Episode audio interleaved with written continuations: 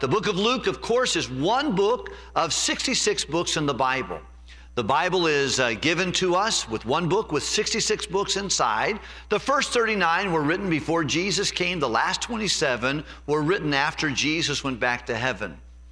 The main theme of the Bible is how can sinners who do things wrong, who think things wrong, who say things wrong every day be reconciled with a God who's never did anything wrong? He's holy and we're not. He's not willing that anyone be separated from him. But we got issues. And we must go into eternity with a covering of uh, either our own payment, which would be separation from God, or the payment God provided in His Son Jesus Christ. That is the, that's the Christmas story. Uh, the song they just sang, the greatest uh, Christmas tree is the cross. It was there. The blood of the Lord Jesus Christ was spilled.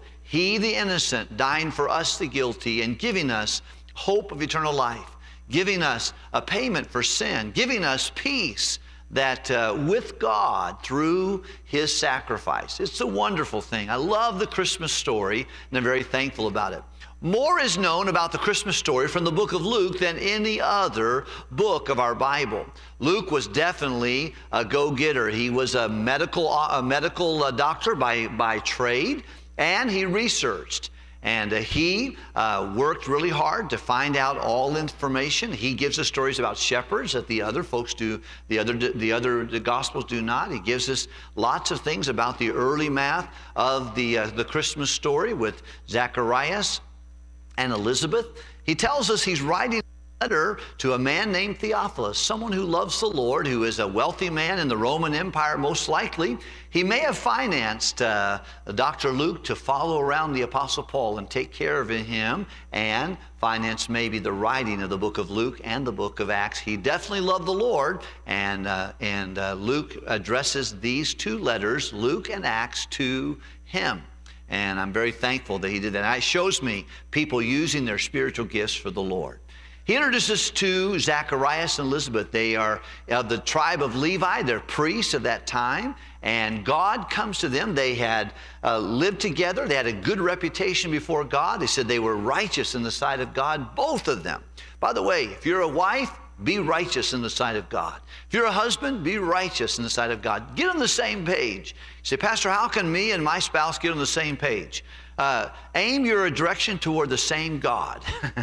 and you're going to come together. If you're down here and your spouse is over here and you're going to the Lord Jesus Christ, you'll naturally come together uh, in that way. Well, they were righteous before the Lord, but they carried a burden. Their burden was they shared the marital love for many decades without children and found out that she was not going to have kids. It, it passed that time of life. But God miraculously came to her husband Zacharias in his duty as a priest through the angel Gabriel and said, You're going to have a baby, and you're going to name him John. And uh, he went ahead and received that. He argued about it, said, How could that possibly be? It looks like Gabriel kind of got a little fired up with him and said, You need a sign? I'm going to make you speechless until that baby comes. And some people believe he was just mute, was not able to communicate. Some believe he was mute and deaf because they had to sign to him uh, what, to, what to call his name. So maybe in both of those, but at least he could not speak for at least probably about 10 months. The Bible is telling us now, and of course, during that time, they went back home and the baby was conceived, and uh, Elizabeth stayed kind of at home for five months. At the same time, the angel of the Lord came to a young lady named Mary. She was espoused or she was already engaged, had done her marriage vows, but had not consummated their marriage physically. And uh, they uh, were waiting to get married when the Spirit of God says, You have been the one God has chosen to carry the Christ child. And so he, uh, the Holy Spirit of God overshadowed her, and she uh, conceived a baby, told her husband. Her husband was very concerned about it, didn't understand what was going on until that same angel went to him and told him uh, that he, uh, it was okay to marry her, but it was common knowledge that she was uh, having a baby outside of wedlock in her community. Nonetheless, they continued on, and they were of the they they uh, she left that news, and she accepted that her life would be a lot different now, carrying a baby who would be the Messiah. She said, Be it unto me according to thy word. By the way, when life throws you a little bit of a, a curveball or things are not exactly the way you had planned, and no doubt her trajectory of her future changed drastically at that announcement. She accepted what God had for her. By the way, that's a good thing for all of us to do to accept God's plan for our life, even though it may not be as comfortable and as desired as other things may be or thoughts we might have had. She accepted it. Number two, she went to someone who could give her godly influence. You know, oftentimes when people have a difficult time, they find their way to people that cannot really help them biblically. They cannot help them spiritually. They put their stuff out there on social media. They're, they're, they're, dressed, they're getting advice from people that really do not have a biblical mindset she went to Elizabeth and she knew that Elizabeth had already had a special thing. The angel told her that. She went, spent time with her for three months, maybe until she had the baby. And um, she, they, they ministered to one another. And then she praised the Lord for what God had given her. Even though she had more questions than answers, it's very good to thank God for His purposes in our life. It's better to thank Him than to fight Him. Our arms are too short to box with God. And uh, let's receive Him. Let's love Him. Let's trust Him. He is our God and He does all things well. She did that. Well, now the Bible picks up with the story. Uh, she goes back home to, uh, to her, her, um, her, Nazareth to meet up with Joseph. And during that time, uh, jo- John the Baptist is born. Elizabeth is now past the age and when she would uh, have normally have children but the baby comes. The baby comes, and the Bible tells us that her cousins or her relatives came around. They were so excited for her, and they figured they were going to name the boy after his dad, Zacharias. They were going to call him Junior. I'm not, I'm not sure about that right there, but nonetheless, they thought, oh, eh, this is so great. We got to name him after Zacharias. But Elizabeth heard that and said, no, not so. His name is going to be John. John. There is no name like that in your family. Why would you call him John? And they said, We'll go ask his dad. He probably has a different idea. He wants a junior, not a John. I love the name John. Except when they refer to it as the bathroom. That gets on my nerves. I don't like that. Don't ever do that, all right? The word John means uh, Jehovah hath given. It's given by God and it's a, it's a beautiful name, and that's the name that they gave there, but, but they did not expect Zacharias to come up with that. And they signed to him, maybe in sign language, what's the name? What's the name of your, of your boy, your son? What are you going to call him? What's the name? And he asked for a writing tablet, and he wrote out the name John. They were surprised that both mama and daddy agreed that his name, they didn't get to pick the name. The name was picked by God and they named him John. But when he came, the word got out. Everybody was excited. And we talked a little bit about this on Wednesday night, but just a reminder something very important about a name. And the name that God gave you is a name that you need to make good. The Bible says a good name is rather to be chosen than great riches and loving favor than silver and gold. Your testimony is very important. When your name is spoken, people say honest, deceitful lazy, diligent, loving, mean, hating. I, I don't know. Stingy, giving. On time, always late. Someone comes up with something whenever your name is said benevolent or critical, complimenting. Our name is very important. And you need to live up, and really, your name is yours. Your reputation is yours to keep. And you know, you can't keep accusations from, com- from being thrown your way, but you can keep them from being true. We ought to have a good name, and the Bible says a good name is rather to be chosen than great riches. I want you to notice real quickly, let's go back to our section in, in Luke chapter 1, if you would please, verse number, verse number 63. And he asked for a writing table and wrote, saying, His name is John, and they marveled all. And his mouth was opened immediately, and his tongue loosed, and he spake and praised God. It's kind of interesting. This was eight days after his son was born.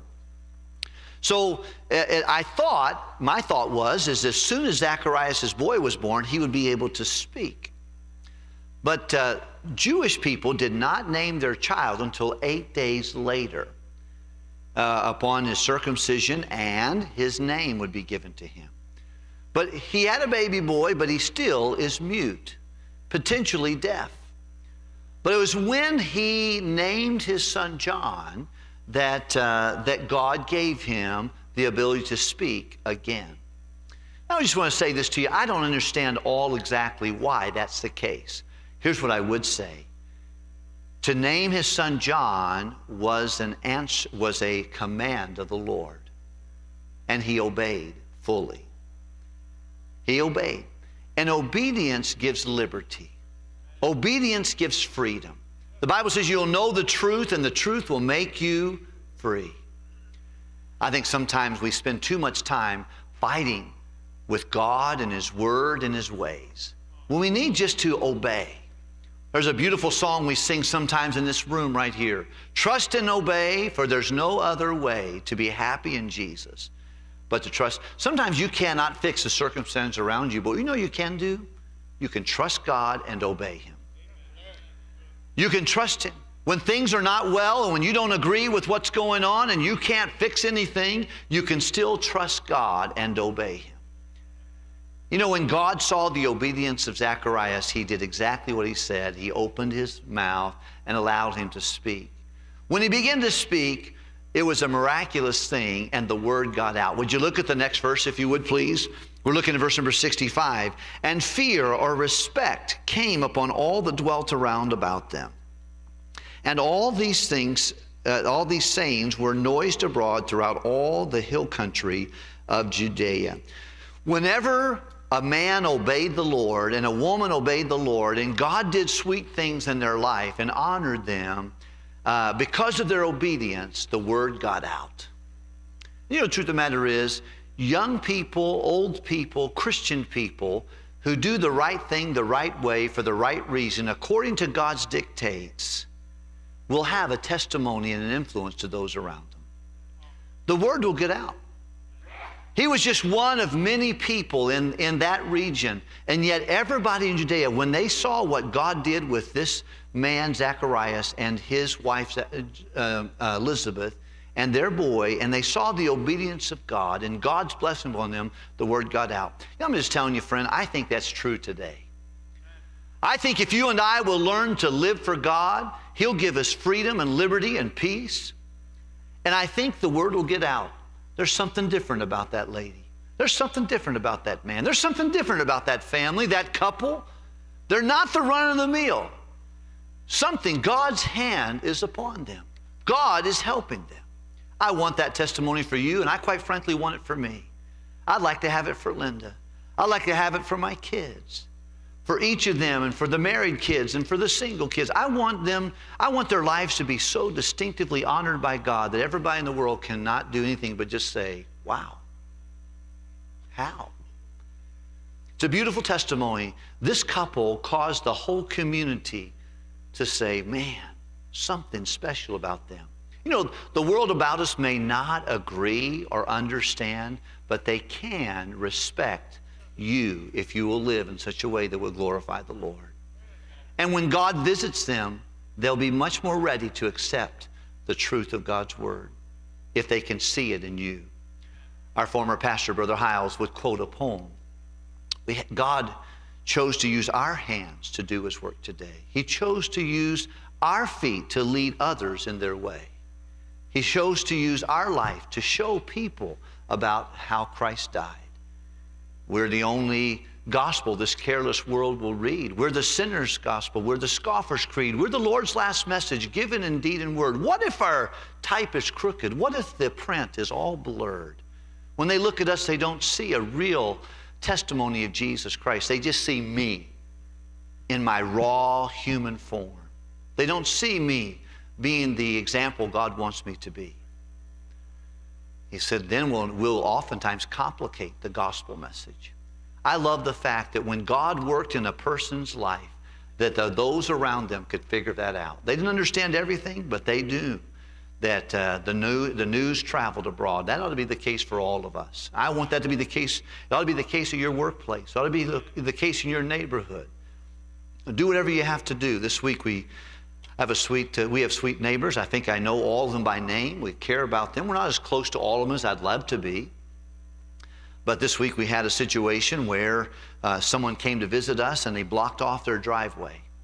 And my boss, my, not my boss, but my neighbor came over and said, Hey, uh, I can't get in my driveway. Got some people from your house that are blocking in. And I said, You know what? I'm so sorry. Can I get that taken care of? And I apologize. And we sent over a peace offering uh, to let them know that, we, that we're sorry, that we've complicated our neighborhood and their lives and them coming home from work and not be able to get in their driveway.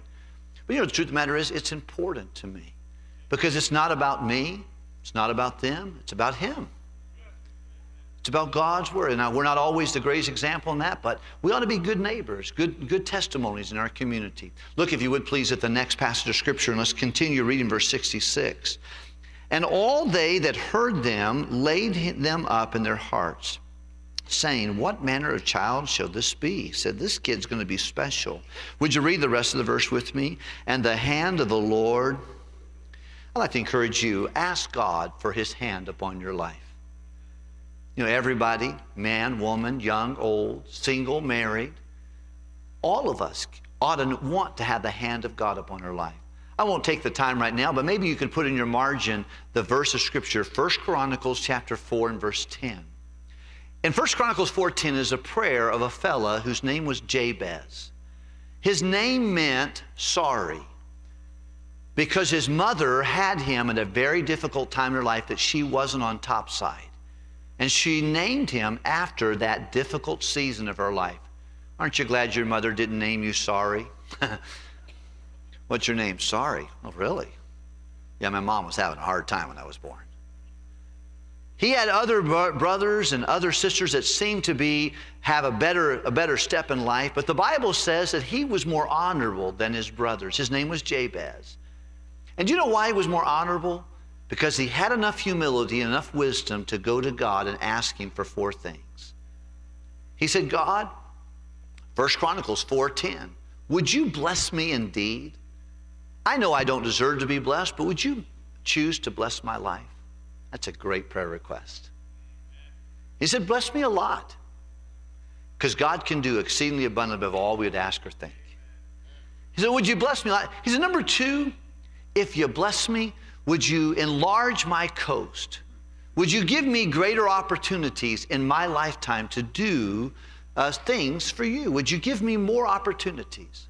All of us ought to ask the Lord, God, bless me, but bless me so that I can do more and have more to do with.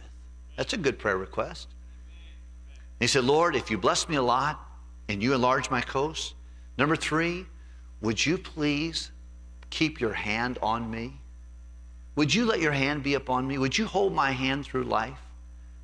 Because if I'm going to be used of you and you're going to give me more, I'll need more of you to help me. Well, all of us ought to pray that. And then he said, Lord, would you keep me from doing dumb stuff? Would you keep me from evil that it doesn't grieve me?